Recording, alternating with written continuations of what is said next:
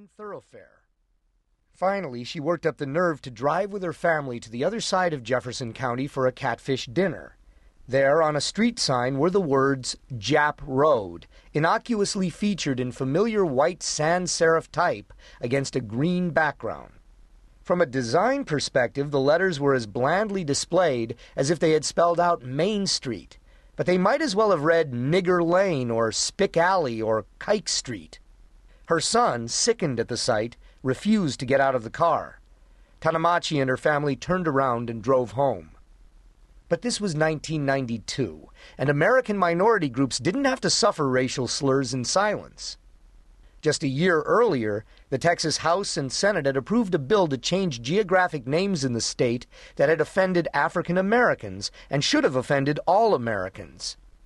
Negro Tank in Cameron County had become Esteban Reservoir, Negro Head Lake in Harris County was renamed Lake Henry Dial, and so on across Texas.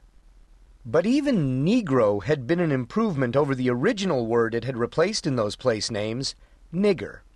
Surely Jap was equally offensive. In fact, in 1986, the 99th Congress of the United States had passed a concurrent resolution that the term Jap is racially derogatory and is offensive. So Tanamachi started a one woman campaign to convince Jefferson County to change the name of Jap Road. At first, she wrote an anonymous letter to the Houston chapter of the Japanese American Citizens League, JACL. I was too scared to sign my name, she told the Dallas Morning News years later.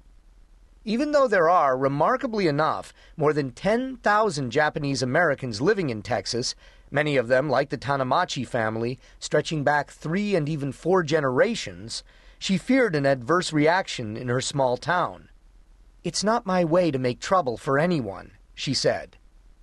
It wasn't long, however, before Tanamachi wrote more letters to the Jefferson County Commissioners, to Texas state legislators, to Governor Ann Richards, to U.S. congressmen and senators from Texas, even to President Bill Clinton and now she signed her name to all of them. Over the next year and a half, the replies started coming in. Organizations such as the American Civil Liberties Union and the Anti Defamation League pledged their support, but the official response was disappointing. Governor Richards, hailed nationwide for her combative liberalism, wrote a stiff and perfunctory note. Although I sympathize with your concerns, the state constitution prohibits my office from any involvement in this type of case. Tanamachi's letter to President Clinton was forwarded to the Civil Rights Division of the U.S. Department of Justice, which, in a cautiously worded response, did little more than urge Jefferson County to consider changing these names which needlessly offend and are continuous reminders of a period of hysteria and racial bias we are all trying to overcome. Of course, the U.S. Justice Department had even less jurisdiction over the routine administrative affairs of a Texas county than the governor had. But deference to states' rights and local control had always been a convenient excuse for inaction during the Jim Crow era. What Tanamachi was looking for was not a government official's carefully calibrated legalistic response, but some political support and some sense of moral responsibility and leadership. Finally, in June 1993, she got permission to address a meeting of the Jefferson County Commissioners. She had the floor virtually to herself. None of the local residents opposed to changing the road name showed up to speak out against her, but the majority of the commissioners were dead set against her. After all, their constituents were against her. It was not that they were racists, of course, far from it.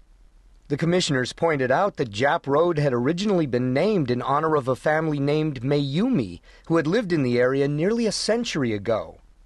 The residents of the road simply didn't want to be forced to change their mailing addresses, which many had used for years, some for decades. Besides, there was the cost to the county of making new street signs, issuing new maps, changing directories. And what about the cost to the Catfish restaurant, which had spent thousands of dollars over the years in advertising? Would it have to put up new billboards, print new menus, record a new jingle? In the end, only one of the commissioners, the lone African American, voted in Tanamachi's favor. He had walked in her shoes, he said, and he knew offensive language when he heard it. But the other four commissioners prevailed. Jap Road would remain Jap Road. Meanwhile, what she had been fearing came to pass. As her campaign went public, Tanamachi increasingly found herself on the firing line, alone, the target of ever escalating threats from some of the good, decent, caring, and hard-working citizens among her colleagues and neighbors. Unsigned notes appeared in her box at Blanchette Elementary telling her to get a life or get over it now that the decision had been made. She couldn't help wondering whether it was strangers who had such easy access to her school mail or her fellow teachers. She also received threatening calls at work, and anonymous harassment kept her home phone ringing during the night. At a local school supply store, clerks ignored her when she tried to buy classroom materials, so some friendly colleagues had to intervene. And in a chilling echo of evil from an earlier era, night riders cruised past her house and shot up her mailbox. She dutifully filed a police report, but nothing came of it. Still, Tanamachi had no intention of abandoning her fight. I planned to work on it until the change was made, she says, I hoped and prayed that it would be done in my lifetime. What was driving Tanamachi was more than just outrage over a racial slur. Her sense of injustice had been heightened by a personal connection to a historic battle in World War II that should have put an end once and for all to the question of whether being a Japanese American was in conflict with being a Texan or an American. In recent years, that long ago battle has been remembered, if at all, as merely a minor skirmish in a forgotten campaign that took place between D Day and the Battle of the Bulge, a footnote to the history of the war. But six decades ago, it was headline news.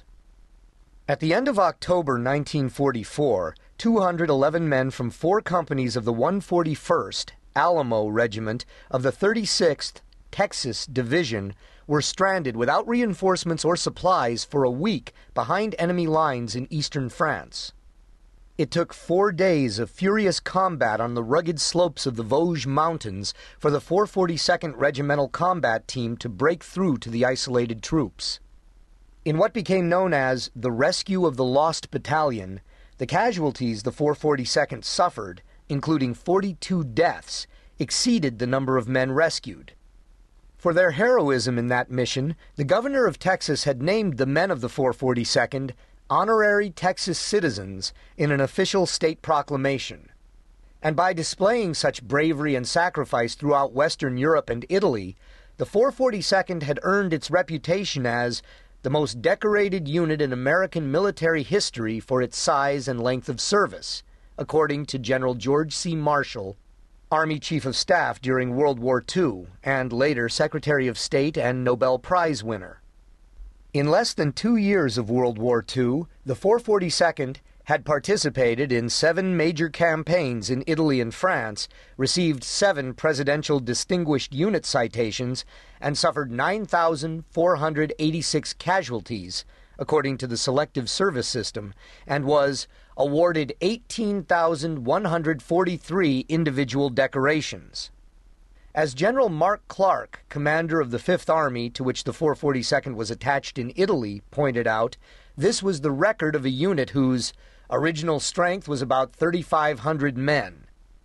But Tanamachi knew something else about the 442nd that most Americans had forgotten, or had never known in the first place that it was a racially segregated unit.